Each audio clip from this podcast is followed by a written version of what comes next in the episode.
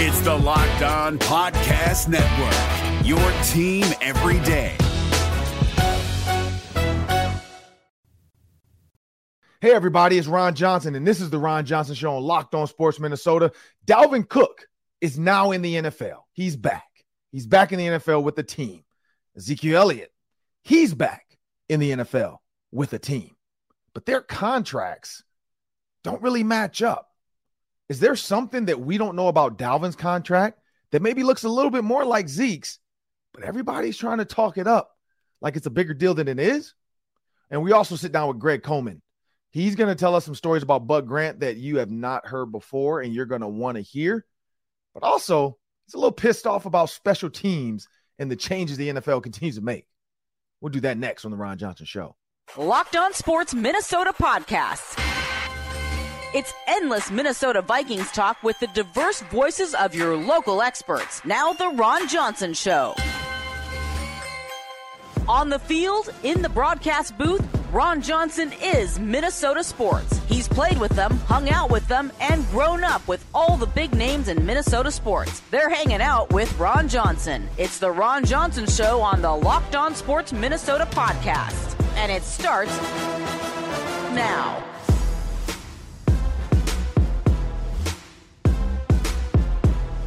Hey, everybody, it's Ron Johnson. This is the Ron Johnson Show on Locked On Sports Minnesota. Looking forward to today's show because we have Greg Coleman joining me in the Hang on Ron Johnson segment. Uh, Viking great, one of the first black punters in the NFL.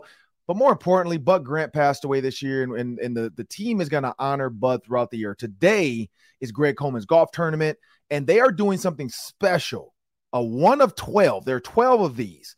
Uh, they're going to auction it off. So if you want to get a be a part of this auction to get this Bud Grant limited edition, it's like a jersey and something else he signed, but you can go on ymcanorth.org or you can Google the Greg Coleman Golf Tournament and it'll take you to the YMCA site as well. If you scroll down to the bottom, there's a link there you can see the auction live as the golf tournament goes on. We're going to golf in about an hour or so. It's going to go on to about five o'clock. You're going to have John Randle, Randall McDaniel, some great guys out there. But I got a chance to sit down with Greg Coleman, and I'm excited to, to let you guys hear that one coming up in the Hanging Around Johnson segment. But I want you guys to know this episode is brought to you by FanDuel Sportsbook, the official sportsbook of Locked On. Just visit fanduel.com backslash locked on to get started today. It's going to make every moment more, people. And football is getting closer and closer and closer. So you want to make sure you get down on some of these early parlays. Like I said, Danielle Hunter, 10 plus sacks over under, jump on it. It's going to be, it's going to make every defensive snap more important to you. Every time Danielle gets a sack and he cuts the door down, it's going to make you a little bit more excited because the money's coming your way. But as I bring my producer to the show, Sam Ekstrom, got to get started in this because today is a today is one of those days. Like I went to sleep and I'm like, today is a day. Today's the day that's a song from a show that I know Sam's never watched. I have to see the clip though. It's a hilarious clip mm-hmm. uh, of this guy on a movie. It was, it was Eve the rapper. She had a TV show way back when, which you probably don't remember. Uh, it was a couple years ago, years and years ago, maybe ten years ago. And uh, there was a guy that was singing a song, and it was called "Today's the Day," and it was like this nice, uplifting song. And then he sold his rights, you know, to to a rapper, and the rapper turned it into like a song for political, uh, whatever. Like he was talking about like taking out the uh like taking guns to the streets and taking their streets back and blah blah. And the dude's like every time he starts rapping, the singer gets like scared. Like song's supposed to be nice and uplifting, and then like super funny though because he, he did not know that's the direction the guy was going to go with the song that today is the day because it was supposed to be like a nice uplifting song so that, right. that was in my head today's the day today's the day to talk about running back sam dalvin cook is now a new york jet and i said this on june 23rd i also said this on the pat mcafee show and of course, I'm not Adam Schefter. I'm not Ian Rapoport. So nobody really, I had one like on that tweet, Sam. I had one like when I said Dalvin Cook to the Jets is the best marriage I think out there in the NFL. Yeah, nobody, nobody liked it. Nobody like I had one like. Nobody retweeted it. Wasn't a big deal. Nobody thought it could happen. Yeah, right. Dalvin Cook should go there. This is not going to work. They already have Breece Hall. They got Aaron Rodgers. They can't afford Dalvin Cook. I said Dalvin Cook is the best fit. Nobody. Then all of a sudden, Tyler Conklin. So look at the timeline. Tyler Conklin goes on Good Morning Football and pitches to Dalvin Cook. So then everybody's like, wait a minute, this Dalvin Cook to Jets might be for real. I heard Ron Johnson on the Pat McAfee show, but I don't believe him. He's he's just a Vikings guy. He loves the Vikings. But then Conklin does it. Then Pat McAfee does it. Then Dalvin Cook tweets it. Then he shows up to, to hey, I said this back in June. I said Dalvin Cook to the Jets was the best marriage possible. Aaron Rodgers and Dalvin Cook, former foes, Packers, Vikings, are now teammates. Breece Hall coming off an ACL. Why not go get you a healthy back that you know week one is going to give you everything that you need in case Breece Hall is not 100% ready to go?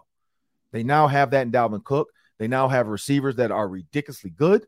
You have Allen Lazard, you got Garrett Wilson, you got Aaron Rodgers, who's a Hall of Fame quarterback. You got a decent offensive line, but better yet, you have Sauce Gardner, and you have that defense with Quinnen Williams that is one of the best defenses in the NFL as far as talent on paper, paper champions. It's there in New York. Huge market, though. Hard knocks is there. So now Dalvin Cook might even, I mean, so there might be some hard knocks episodes of Dalvin Cook. Yeah.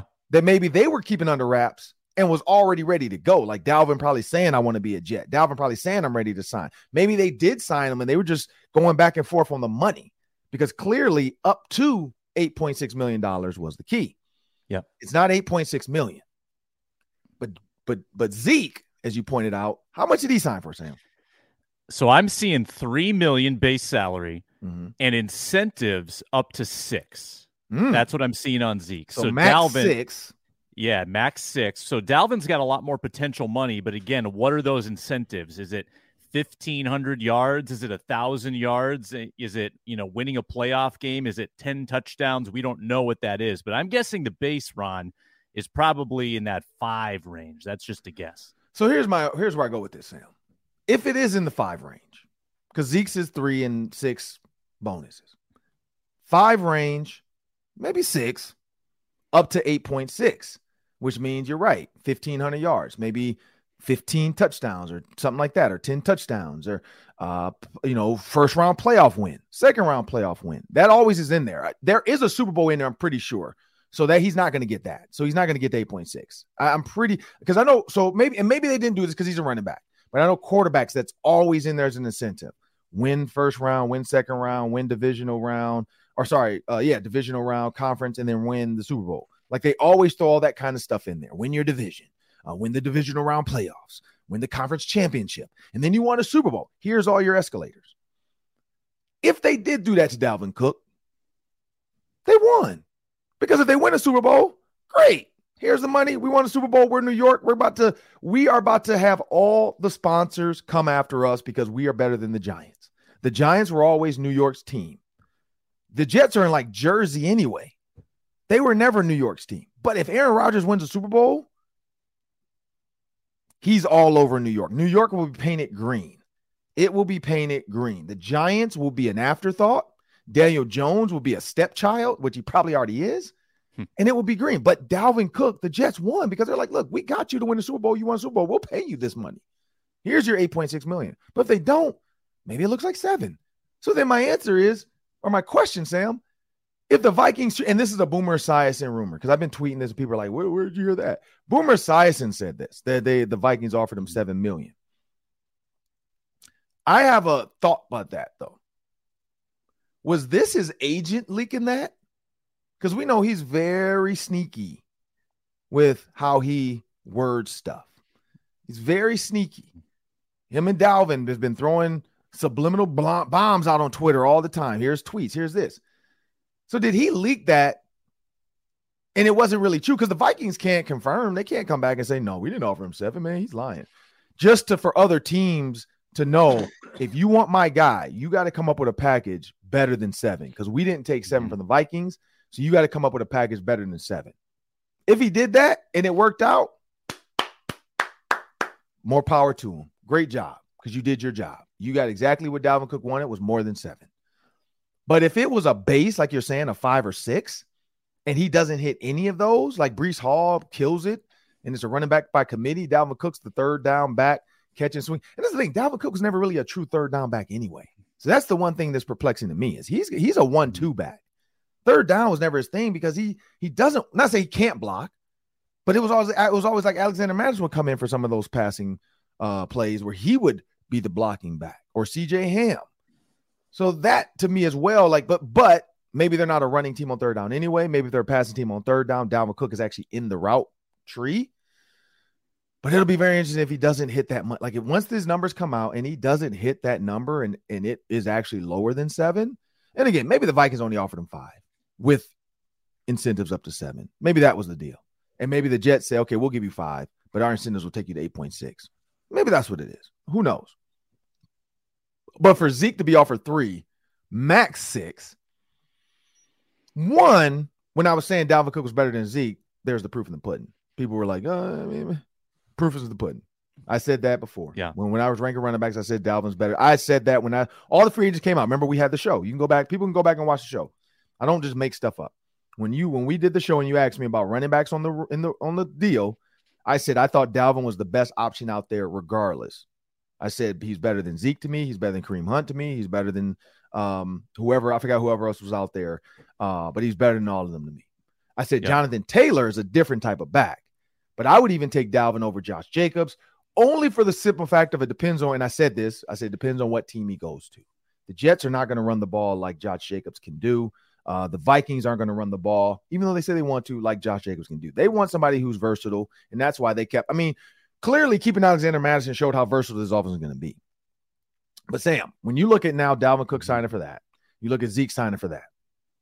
These rest of these running backs now are really like I don't know what that Zoom call was about, but I don't feel like it was about what's going on. Like these guys are taking deals. They're all saying 10, 11, 12 million. They're not getting that. Saquon got it, and that's less than the rookie.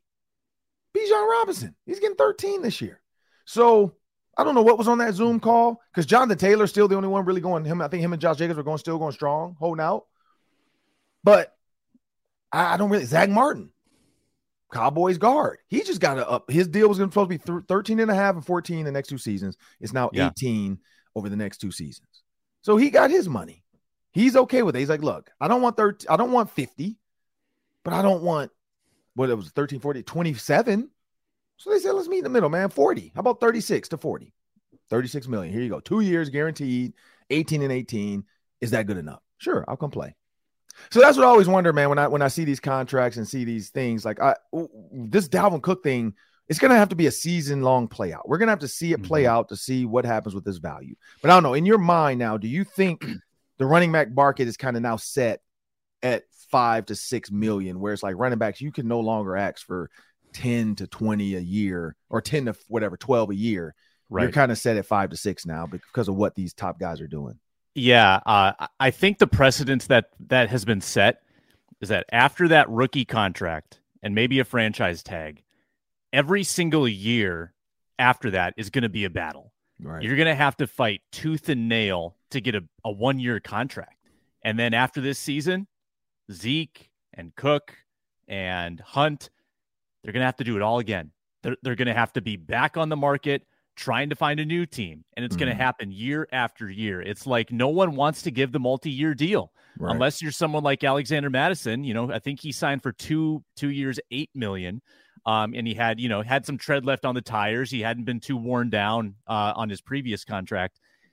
It, it's going to be a struggle year in and year out because the the second contract to the running backs, the the big four year, sixty million dollar deal, that's a thing of the past. I think. I think that it, it may have dried up, and yeah, it's going to be an annual struggle, and we might be going through this next year at this time, wondering is Dalvin Cook going to sign with anybody? Yeah. Because it might not be the Jets next year. It might be somebody totally different, depending on again how he does this year. If he looks really good, maybe there's more demand, and if Breece Hall outshines him, yeah, again, uh, he might be struggling to find a team.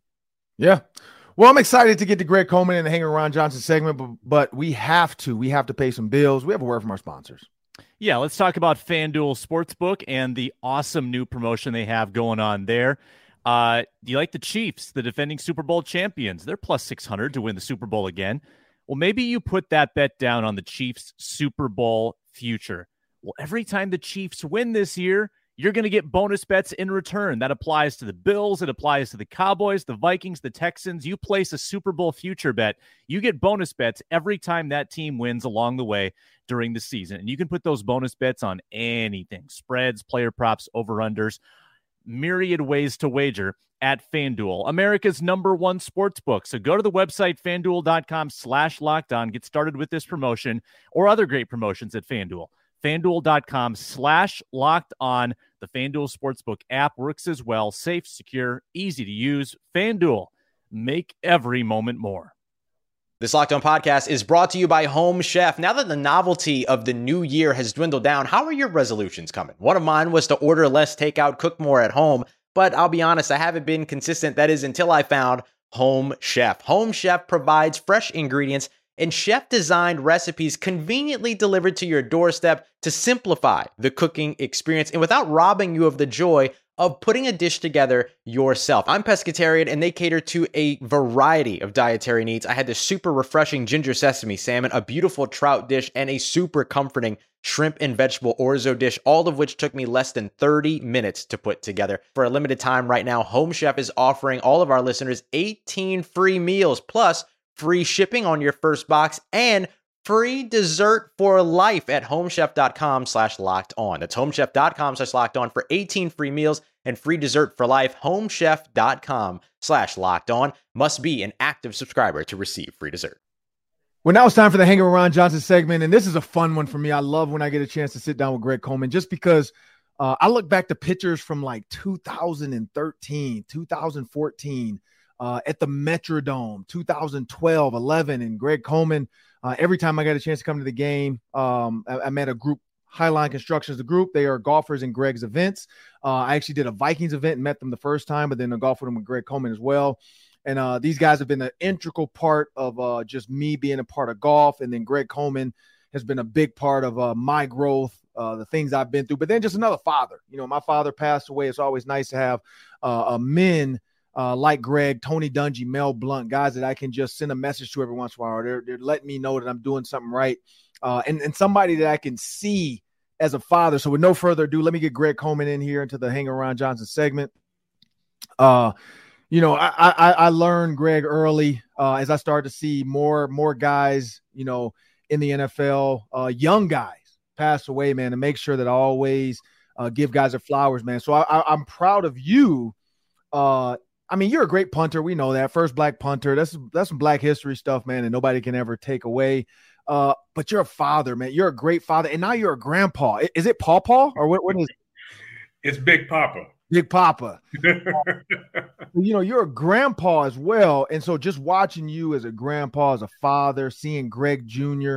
Uh, you know, when I get a chance to golf with him and then your daughter, uh, I could just see the love and, and how much they love uh, being around you. So I take that into every day when I get a chance to be with my kids. Uh, I, I, try to spend every waking moment. Like people always wonder, like, man, how come you don't go out? How come you don't you don't come to the? the I'm like, man, look, I got three, four jobs. I got two kids and a wife. Like I don't have free time, and I'm fine with it. Like my wife knows that. Like I'm a homebody. I don't mind being at home, but I will say, man, yourself, uh, Tony Dungy, Mel Blount, man, you guys have been uh, great father figures uh, in the absence of my dad when he passed away, but just also just watching you guys operate. So I wanted to give you your flowers, man. If if if if nobody can ever say I didn't say it, it's on tape. I put it out there, man. You're a great guy. But speaking of another man, you know, like in in in the NFL, as I I've been a part of your events, I've been a part of the NFL golf events for years, I mean years now. Uh, like I said, dating back to 2012. I'm starting to feel oh, it's almost like year 10, 11 for us. But when I first started golfing with you guys, man, it was all about fun and celebration and this. And then the last like two years, it's been celebration of life, like comments and and and mem- remembering guys that passed away the year before. Uh, and now you add another one in Bud Grant. Uh, you you told so many Bud Grant stories, man. But when he when he passed away, like what's what's one thing uh, you want everybody or wanted everybody to remember about Bud Grant? Man, from a football perspective, uh, Bud would never get beat on technicalities or, or not being prepared in terms of preparation. Um, you've heard the saying, Ron, when the test is given, mm-hmm. the teacher is quiet. And, and Bud would prepare us during the course of the week with everything imaginable. Uh, we had a list called What It Takes to Win, and we would go down that list and talked about what it was going to take on offense, defense, special teams. Jerry Dur- Jerry Burns picked up that same mantra and used it during his tenure as head coach of the Vikings. Mm-hmm. And one thing that Bud always reminded me of is he said, Touch, this is a business. And he said, if you need any more reminder, is when we moved from Old Met Stadium to the Metrodome. And, and then the next phase two was the building of Winter Park. Mm-hmm. Now, I'm going to share a story that a lot of people may find crazy because this was the NFL. Back before we had a facility, during the winter months when the tarp was on the field at Old Metropolitan Stadium, mm-hmm. we would get on a bus and drive around the city and try to find a park that didn't have a whole heck of a lot of snow. Wow. And we would take shovels and brooms and sweep off part of that field to practice. Wow. And then we would get back on the bus, come back to Old Midway Stadium because that's where the locker rooms were and all of those things. Mm-hmm. And then we would go home. Wow. When we built Winter Park because practices were very short. Yeah. I was out of practice maybe about 2 3 o'clock during the course of the week. And that include heavy days, uh, uh, goal line, all of those things. I'd be done by three o'clock. And when we built Winter Park, we were standing out, and he told me, he said, Touch, he said, football as we knew has changed forever. I said, What do you mean, Bud? He said, You know, the early practices that we had and all of those things. He said, Well, those are things of the past. I said, Why? He said, You see this million dollar facility that they just built? And this was back in 1982, 83, somewhere when, when Winter Park was built. He said, All of these executives, Mike Lynn included, they're going to want to see somebody in these buildings somebody using the weight rooms, and all of those other things. And he wasn't lying. And I saw the game shift to more of a streamlined business. Mm-hmm. And that stuck with me more than anything else. And he would always say, Touch, handle your business. Handle your business. He said, I can get anybody to come out and put on a helmet and a jersey to play football. We're not paid to play football. We're played to win. And when we don't win, changes will come. Man, we had so many private and personal conversations, Ron, some mm-hmm. that will take both of us to our graves. But Bud was Bud was Bud. He too treasured his time with family. Mm-hmm. He too treasured his time with getting away from the game. You see, sometimes you just got to get away from it. That's why he enjoyed hunting and fishing mm-hmm. and all of those things. He was never a golfer. And there, I, you know, I don't know. He played cribbage, uh, him and Zamberletti and all of those things. But I could look at him and all of the things that he had going on. He always made time for his kids. And I too, uh, my family made unbelievable sacrifices Mm-hmm. To, my kids had to share me with other kids. And now that we're adults, we come back full circle and we have conversation about that. So now that's why in this last part of the journey, I'm going to spend as much time as I possibly can. I know I could still be doing the broadcast and all of mm-hmm. those things, but Eleanor and I were talking, and God has given us some remarkable journey. We've got some unbelievable journey behind us. Mm-hmm. But we wanted to make sure that the journey that's in front of us, that we did it at our pace. We danced to our own music and we danced to our own drummers. And that's why we dropped the mic on the broadcast, uh, sold everything in Minnesota, moved back to Jacksonville to, so that we could nurture family. My mom, uh, my brother, we lost my mom a couple of years ago. Um, but man, it's it's it's what you it's what you do. That's what family is. Mm-hmm. You know, because I, I applaud you for spending as much time as as you do with your family. See, you can't get those hours back. Right. You not get that time back. So I applaud you as a young father uh, and, and, a young family man to treasure those times, man, because um, when they're gone, they are gone. And before you know it, those girls are going to be out of the house with their own families, mm-hmm. living their own lives. And you just hope and pray that they allow you to be a part of it because that's no guarantee. But man, we we are so blessed. Uh, but I know Shawnee's going to make sure that that doesn't happen. I know that ain't going to happen. Yeah, yeah, because you know we deal with we deal with her parents and my mom, and so yeah, you know we we are big on uh like I noticed that too at my age.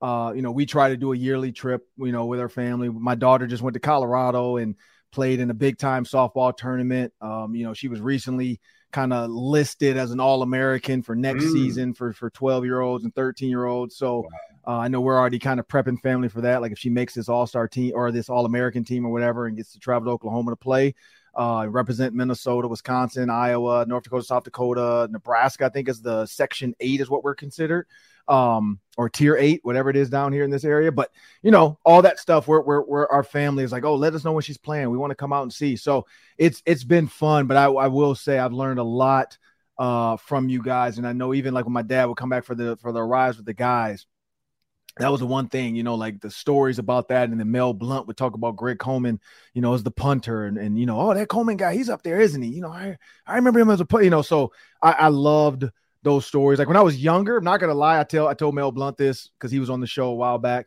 Mm-hmm. And I was mm-hmm. like, when I was, you know, when I was 18, 17, 16, um, I don't think I, I took it for granted, not gonna lie. I did, and that's why I don't do that anymore. Uh, and that's why I'm glad my daughter doesn't take it for granted that she gets to, you know, meet Justin Jefferson and Stefon mm-hmm. Diggs and Adam mm-hmm. Thielen. And she went to CJ Ham's house. Um, and she appreciates it. I don't think as a football player, because I was already a kid and a football player, I didn't appreciate that. I told I told somebody else that I'm like, man, I sat on the sideline of Michigan versus Minnesota. Lynn Swann was the broadcaster for ABC.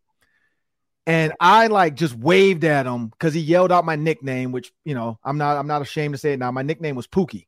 Okay. So I knew if somebody yelled out Pookie, they had to know me as a baby or a kid. Right, and I'm like, so right. I hear I hear somebody yelling out Pookie, but I'm in Michigan. So I'm thinking like it's my family. So I'm like, yeah, whatever, blah, blah. I realized like into the game, I'm like, wait, that's that's Lynn Swann. So I, I do go over there and say what's up. And he felt old. He's like, man, I can't believe you're in college now. And da, da, da, I remember you were born. But I, you know, like interactions like that, I don't think I ever like I didn't take advantage of that. Like I didn't mm-hmm. try to mm-hmm. take a picture or sit mm-hmm. down and mm-hmm. talk to Lynn after yeah. the game. You know, I was just like, hey, we just played Michigan all right, I'm getting on the bus, you know, thank good, you know, good to see you again. And like, you know, but now I do. Now when I get to talk to Donnie Shell and, and Tony and, and yourself and Mel Blount and, and Lynn, because he was at USC, um, you know, even Ray Anderson, who was the vice president of NFL, was at, you know, Arizona State.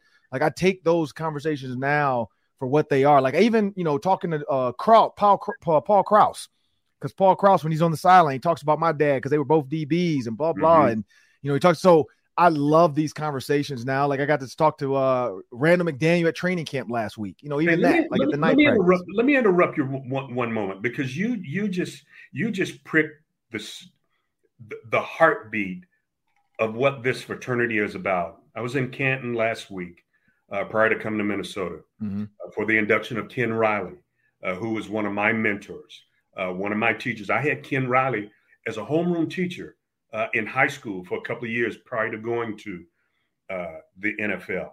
I was drafted by Cincinnati. I drove to training camp with Ken Riley. And to, to see last week Tony and having conversation with Mel and Donnie and all of those guys up in Canton last week, mm-hmm. Ron, those memories are so valuable because sooner or later you'll come to realize and understand that all we have are moments and memories. Mm-hmm. and that's at, at, a certain point in life you understand that that's what we're making for our kids. That's what's going to be built on our legacy. Mm-hmm. so i applaud you early. I'm giving you your flowers too bro you know to take advantage of that. You, you're creating those memories and the legacy of the johnson family will it will live on forever because I know that you've shared some of these stories with your daughters, with your wife, and now they're beginning to understand because they are a part of legacy. So, man, you you just hit a home run for me. Well, appreciate it, appreciate it. Well, one thing I want to I want to make sure I hit on too. You talked about you know spending other time with other people's kids and doing all this stuff. You partnered with the YMCA, the UYMCA, a long time ago uh, with the Greg Coleman Foundation, and now you have a golf tournament, you know, benefiting kids. Uh, it's up in Bunker Hills. When this airs tomorrow, uh, which will be Tuesday, we'll be on the course by the time it actually hits the presses. Um, I'll probably be 14 under by that time. Uh,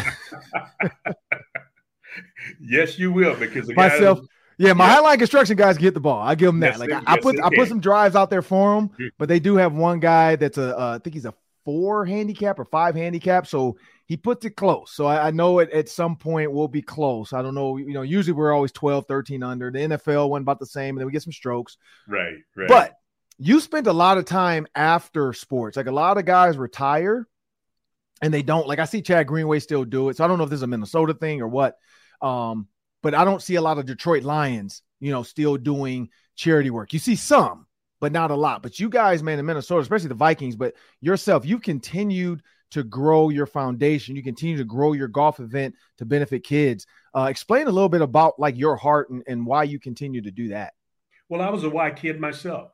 Growing up down in Jacksonville, Florida, the, the Y is where I learned how to swim, where I learned the fundamentals of teamwork, where I understood sportsmanship, all of those things. So I'm a benefactor of the YMCA. Hmm. So all I'm doing is try to give back just a little bit to young people in this community that if they can gain just half of what I gained Mhm. uh, by being a Y kid, it will serve them for the rest of their lives. It's part of my core values. Uh, my dad told me three things. He said, son, if you take these with you, it'll serve you well. Just say thank you, please, and how can I help you? And that's a fundamental, universal core of what's kept me grounded Hmm. because we all are standing on the shoulders of somebody else, regardless of whether it's in sports, whether it's in business or broadcasting or whatever lot in life you choose. Somebody else paved the way. And all I'm trying to do is pave the way for my kids and my grandkids and their grandkids because we all need help. And the services that the Y has provided in this community has been incredible. Mhm. Ron, there were kids that started this program many, many years ago. Tomorrow, you know, this tournament will be our 24th year. Wow. And we now have young people have gone through the programs of the Y who are now executives in the YMCA. So we have seen the fruits of our labor, the investments that that the community is having. We have some great partners with TSR Injury Law, Mhm. uh, SIck, US uh, Delta Airlines, the Minnesota Vikings, Medica. The list goes on and on and on. Steve Terry, our our our presenting sponsor at TSR Injury Law. Mhm. Steve was a Y kid. People Hmm. ask Steve, why do you do this? He said, you know what? Had not been for the Y, and he'll tell you this himself. There's no telling where I might be. Mhm. I definitely wouldn't be uh, have this amazing law practice here in the Twin Cities, uh, face on billboards all over the place. But his dad saw fit to get him in the Y. His dad was a supporter of, of the UY program as well. So, it, Ron, if you help somebody, somebody may not be in a position to help you, but they'll be in a position to help somebody else Mhm. who might be in a position to help you. So you never know where the favors God is, where the favor of God is going to come full circle. So that's why we do what we do. Eleanor uh, grew up right down the street from that same YMCA on the north side of Jacksonville.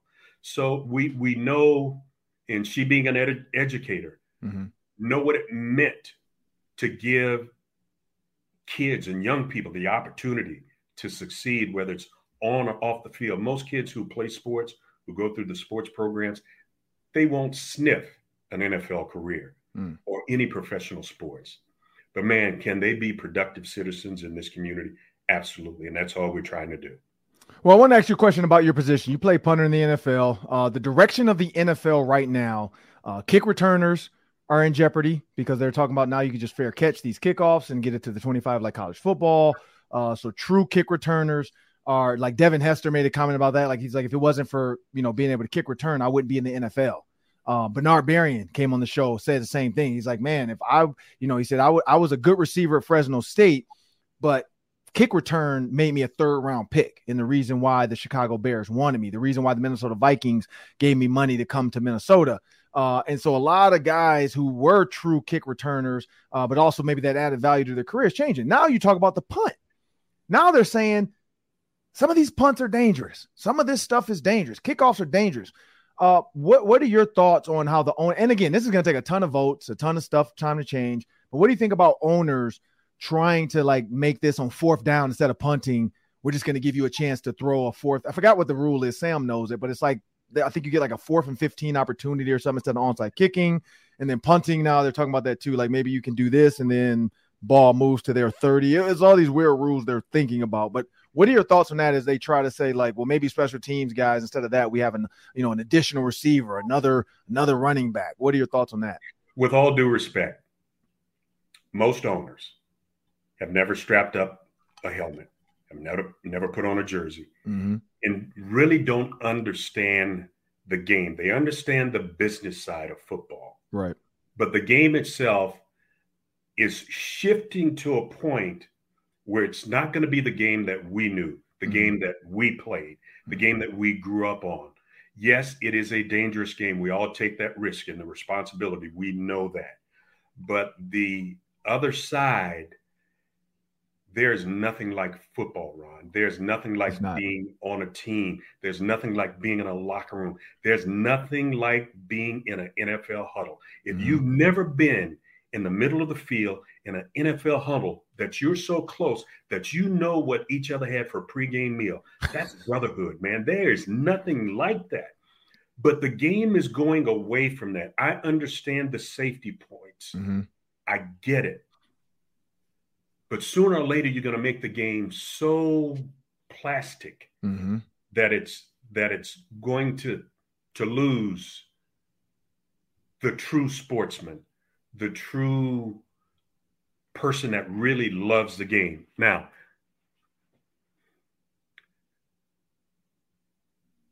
you're making dinosaurs, as you mentioned, mm-hmm. out of guys like Cordarrelle Patterson. Yeah. Devin Hester, Kene Nwangwu, who's got three in the first couple of years. Mm-hmm. Um, it's it's going to be different.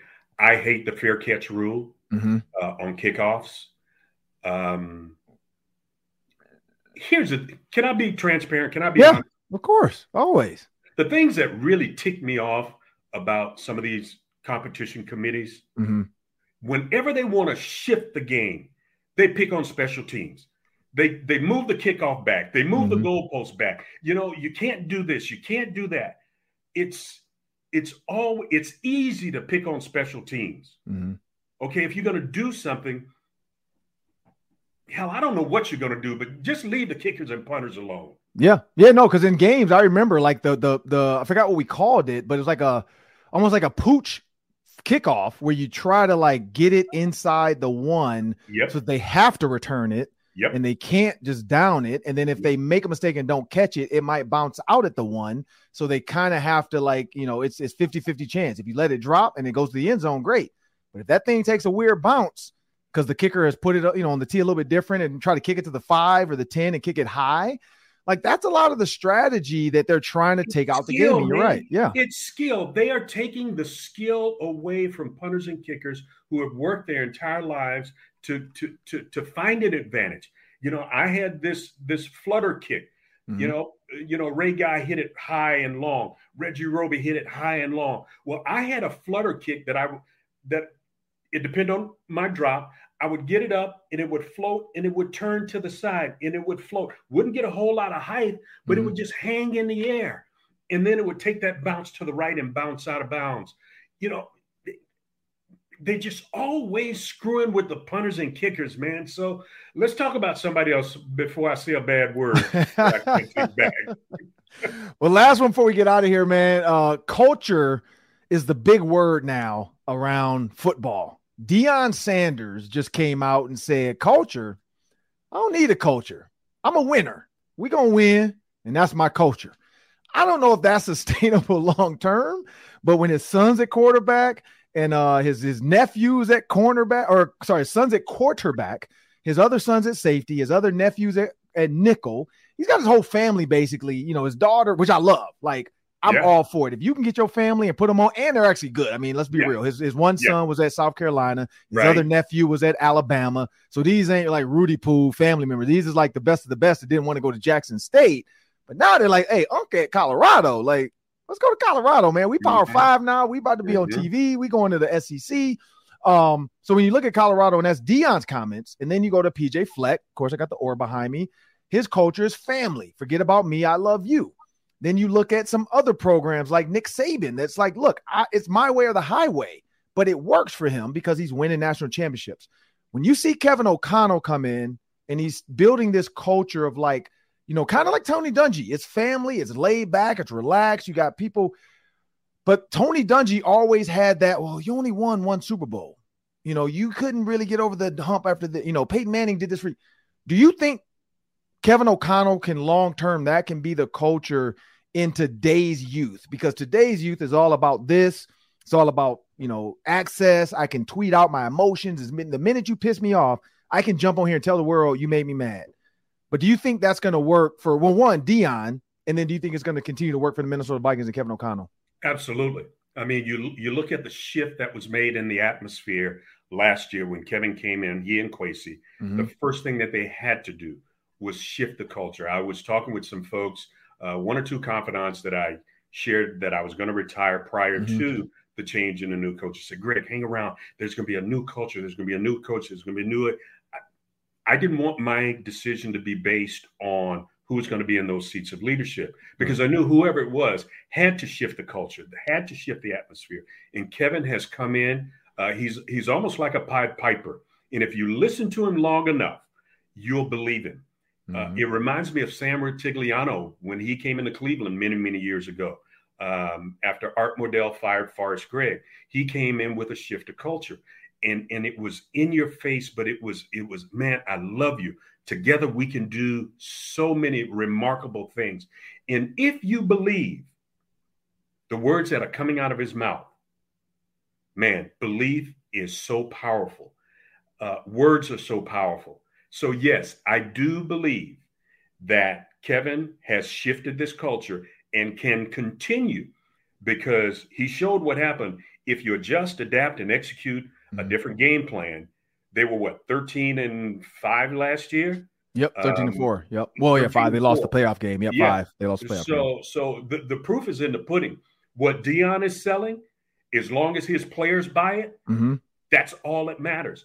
True. What Tony Dungy was selling back in the 80s, 90s, and 2000s, his teams bought it. True. So it depends on who the salesman is, mm-hmm. and it depends on who the coach is. If guys can see truthfulness, and if they can trust and respect that coach, sky's the limit. In the yeah. same way for this Minnesota Viking team. But I will say this you can have a great culture all you want.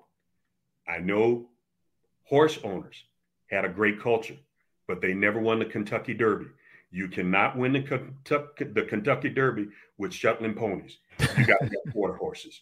You got to have guys who can you know understand who can who can split the helmet of a of a running back, a wide receiver, or offensive line. You got to have talent. You don't win in this league without talent. Uh, I look forward to the Minnesota Vikings having another successful year. Uh, I do believe that they will miss Dalvin Cook. I understand the business side of that. I thought Cookie was the straw that stirred that offensive drink. Mm-hmm. Kirk Cousins, tremendous quarterback, good numbers. JJ, all world. But again, it takes all 53. And if all 53, like PJ talked about, that oar that you've got, that every oar in the water is rowing in the same direction. That's all culture is, Ron. Yeah.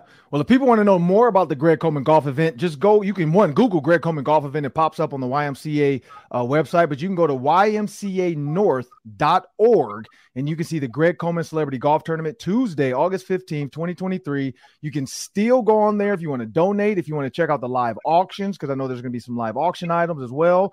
Uh, but there's a beautiful picture of Greg and Eleanor on the website. There's TSR injury law with Greg Coleman. There's all the volunteers. There's autographs. And at the bottom, there's a link for auction. You click that, it's going to take you to all the items. So as they get closer to the event, they will have the auction items go live. It's not live right now because they don't want people to get ahead of us who actually are going to show up in golf. But please go to this. And also, if you ever want to golf in the event, you can also go in here and get more information. But the 2023 auction will be available as soon as the tournament kicks off. When that first person signs up, that auction's going to open up. So you're going to want to see that. I mean, Greg knows everybody. So you know there's going to be some pictures, some autograph stuff, maybe Muhammad Ali gloves. I don't know. There's always no. some great items. Here's here's here's one that I got to tell you about. Okay. There are only 12 of these in the entire world. We talked about Bud Grant, my mm-hmm. former coach. There is a autographed jersey and photographs of Bud with hints with his signature. It's already framed it looks incredible. I may even bid on it myself. So that's going to be one uh, that's going to be on the live auction as well. All right. Make sure you guys check that out. Like I said, this will air tomorrow. So as you're hearing it now, it's probably 9 a.m., 10 a.m. Uh, golf tournament is going to kick off at around 11 a.m. So that auction is going to go throughout the tournament, people. So you have all day to jump on there if you want to get some Vikings memorabilia because I know you guys have those man caves down there please just go to ymcanorth.org.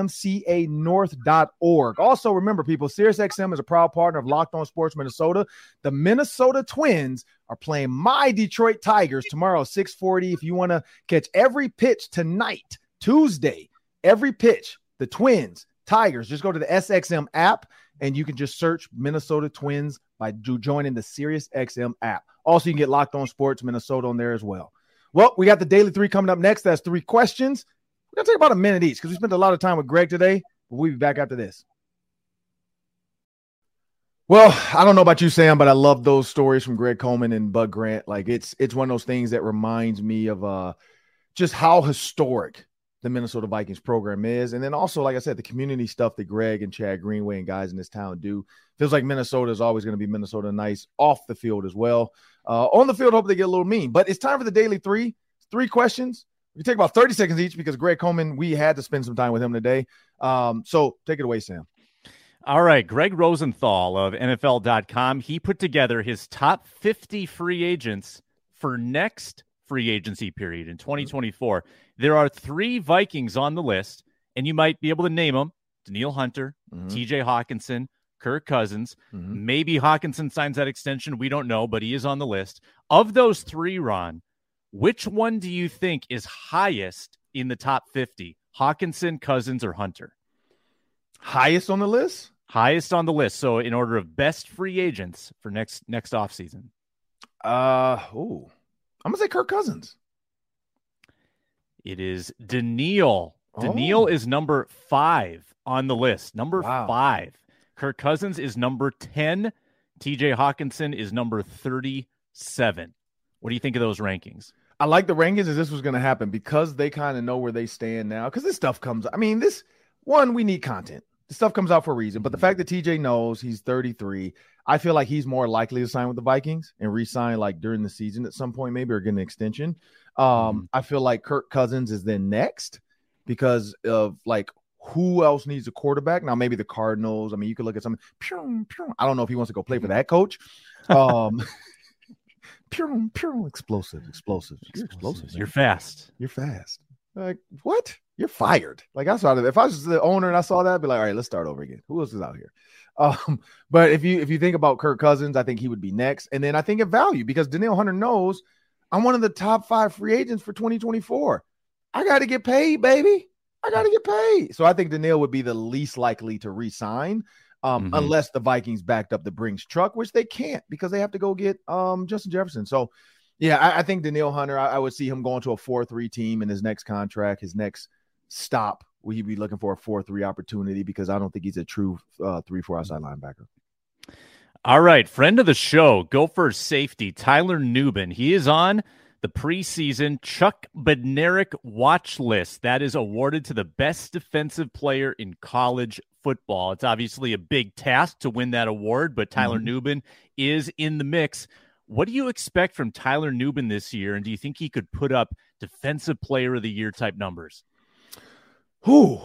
So this is where I say I'd say the program now has reached a level of which people are paying attention. You see the number of guys that have gone to the NFL. You see the Antoine Winfields in the NFL succeeding. You see the Tanner Morgans uh, with the Steelers taking pictures with the um, uh, guy came on our show. I'm drawing drawing a blank. Keith, Ko Keith. Um, yep. So you think about all these guys out there right now. You see Boye Mafe and Esezi Otomewo who changed jerseys after the Seahawks Vikings game. Minnesota has elevated because now these GMs and people are seeing this. These voters are seeing this. Tyler Nubin's built like a Greek god. He has the speed and the ability to make catches in the in the in the uh, back of the end zone. You know, back across the field. You see him at practice recently, literally ball hawking, go all the way across the field, and steal the ball. So yes, I think he could be. I think you know what we'll see is you'll see him up for the top DB award. Mm-hmm. You'll see him up for the top defensive player award. I don't know if he can win both because I know sometimes you know they they try to figure that out. Like, well, he wins the best DB, then this guy should win the defensive player. If he wins the defensive player, then let's have this guy win the DB, which doesn't make sense. But I know it's happened before. Um, but yeah, I can see Tyler Nubin up there making those plays because when, when you look at the way this team is built, he's gonna be now a true leader captain back there. He's gonna be the guy. He could have went to the NFL this year. Um, but you know, his grade probably wasn't high enough to feel like, well, I got another year, might as well come back and try to be a first rounder, which I think he will now. Like if he has a decent year after everybody seeing Antoine Winfield, knowing what Tyler Nubin's size is, like he's he's like a Jayron Kearse, but he he has a better ceiling right now. And that's where I think people are seeing that. The size, the big nickel ability for him to come in the box and make tackles, like he's built, strong. So yeah, I could see him making those plays to win that. All right, last one. Uh Ron, you'll be shocked about this, but yeah, I, I have I have seen The Blind Side. Oh, have you okay. seen Have you seen The Blind Side? Of course, Sam. All right, you've seen The Blind Side. We both have seen The Blind Numerous Side. times. Well, I'm a Sandra Bullock fan, so of course. Me too. I like Sandra. Miss Congeniality. Uh, exactly. Uh, that was that was the first movie I think. Well, Speed. So I saw Speed. Did you see Speed? No. See, there you. Go. I've seen the proposal. okay, with uh, what's his name? Uh, yeah, Ryan Reynolds. Yeah, I Reynolds. like that one too. I was confusing with Gosling. Um, all right, so Michael Oher subject of the Blind Side movie, heartwarming film. Mm-hmm. He's alleging that the Tuohy family mm-hmm. tricked him into a conservatorship, not an adoption. They mm-hmm. never adopted him, apparently. They just signed him like the Britney Spears situation. They signed him mm-hmm. to a conservatorship for financial gain, made millions off the movie, or didn't make a dime. How stunning is this allegation to you? Not stunning at all. Uh, money is the root of all evil. Um, people historically have done this to those lesser than. Uh, at that moment, he was lesser than. He didn't know what he was doing. Um, they did take care of him. Um, but at the same time, people, if he was 5'10, 125 pounds, I don't think anybody would have been trying to get him in that school. I don't think anybody would have cared about where he lives. Um, you know, the the the dad that was the janitor at the school, I think is kind of how they told the story. Like his mm-hmm. son, that was his friend. Um, and they played basketball together because we saw, you know, he was a basketball player too.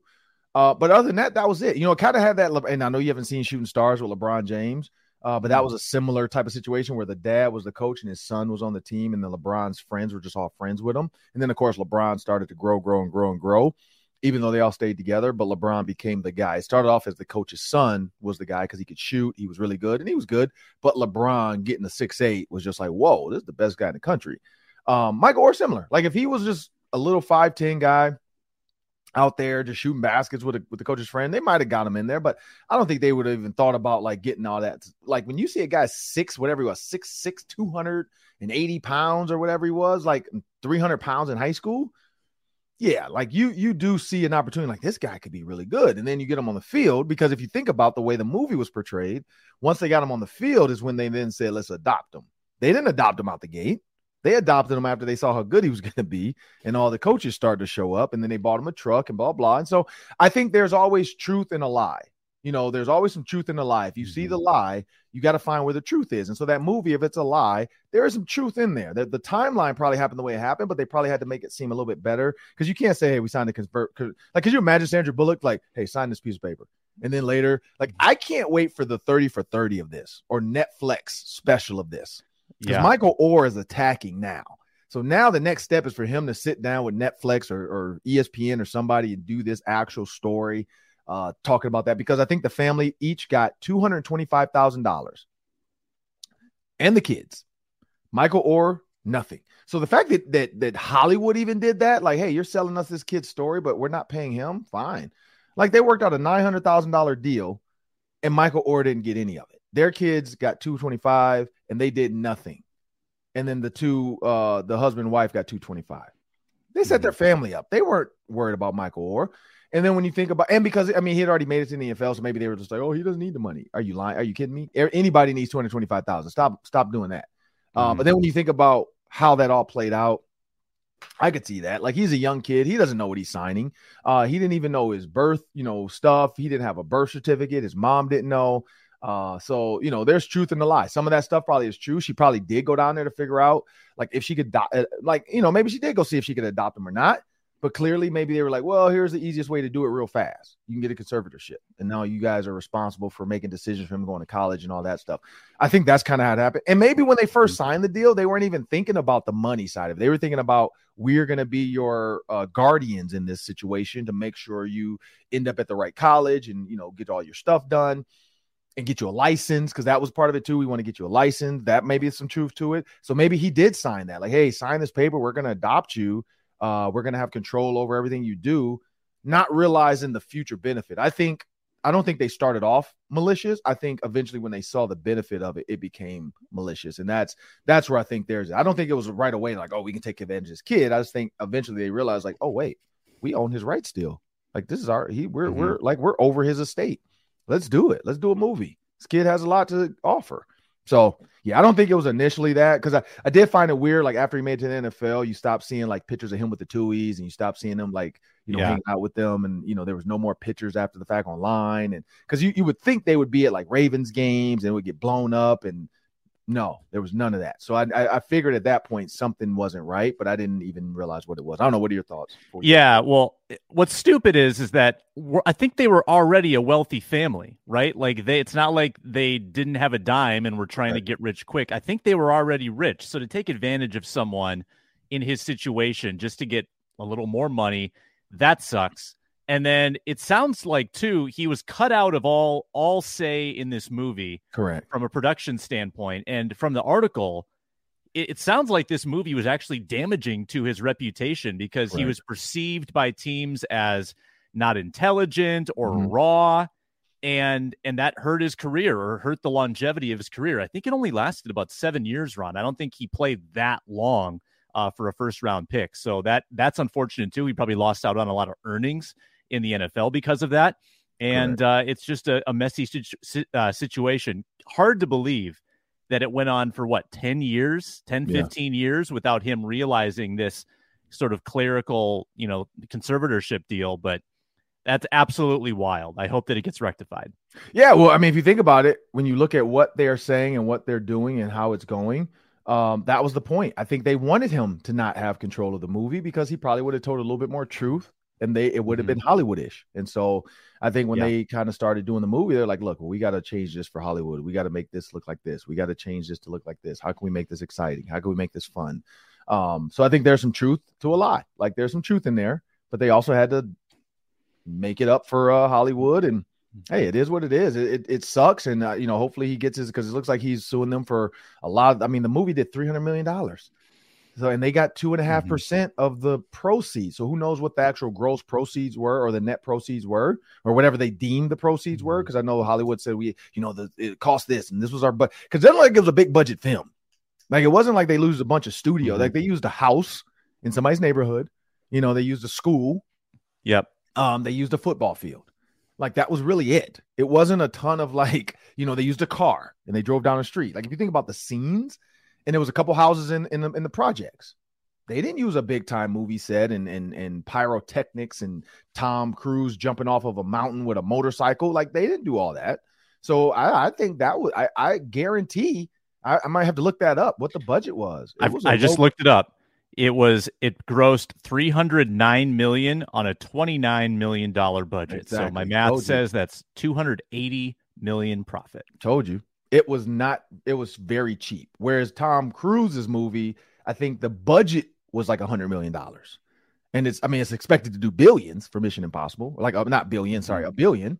Uh but yeah hundred million dollar like hundred million dollar like all that stuff the pyrotechnics and the cgi you know there was no cgi there was no like boom 29 million dollars. That's just crew couple houses couple cars because uh, they had to crash a car. So you know that that was probably part of it. How do we mm-hmm. crash this car? These two cars, and you know they got Ford got got a, probably was a sponsor because how how Ford tough that thing was, and hmm. man, if it was in the other car, he wouldn't have made it. Like you know, Ford's like, hey, throw us in there, F one fifty, we'll do it. Like that's that's where I'm thinking like there it wasn't a ton of money put into this film, and they made, like you said, two hundred eighty million dollars. Who knows what else was in that, like paying the crew, paying some other people. But let's just call it two hundred million dollars. Eighty million dollars went to everybody else. Two hundred million dollars profit. They end up, let's say, of that two hundred million, they end up getting their two point five percent for their family. And Michael Oher saw none of that, and that's that's where I think um, that's the problem is that you uh, five million dollars, five million dollars is two point five percent of that 200 million. Let's just call that, but it might be even more than that. I, I'm, I'm mm-hmm. being generous saying 200 million. It might be more than that. And Sandra Bullock won an uh, what an Oscar, an Emmy, or something for that too. So yeah, yeah, they owe Mike Oher some money, and so we'll see what happens. But I'm Ron Johnson. That's Sam X. I want to thank you guys for joining.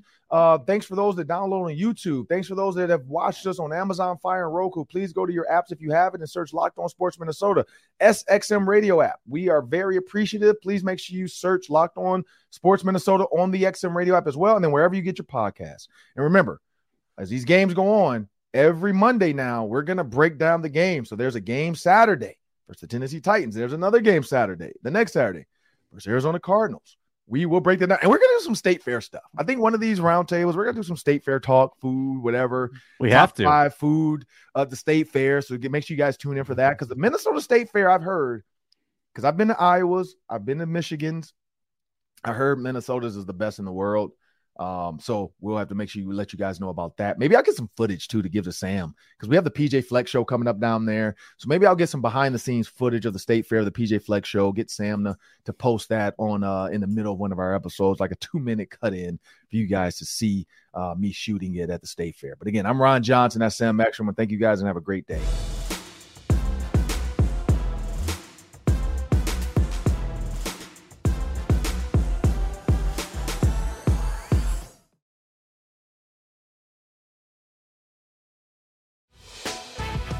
Prime members, you can listen to this locked on podcast ad free on Amazon Music. Download the Amazon Music app today.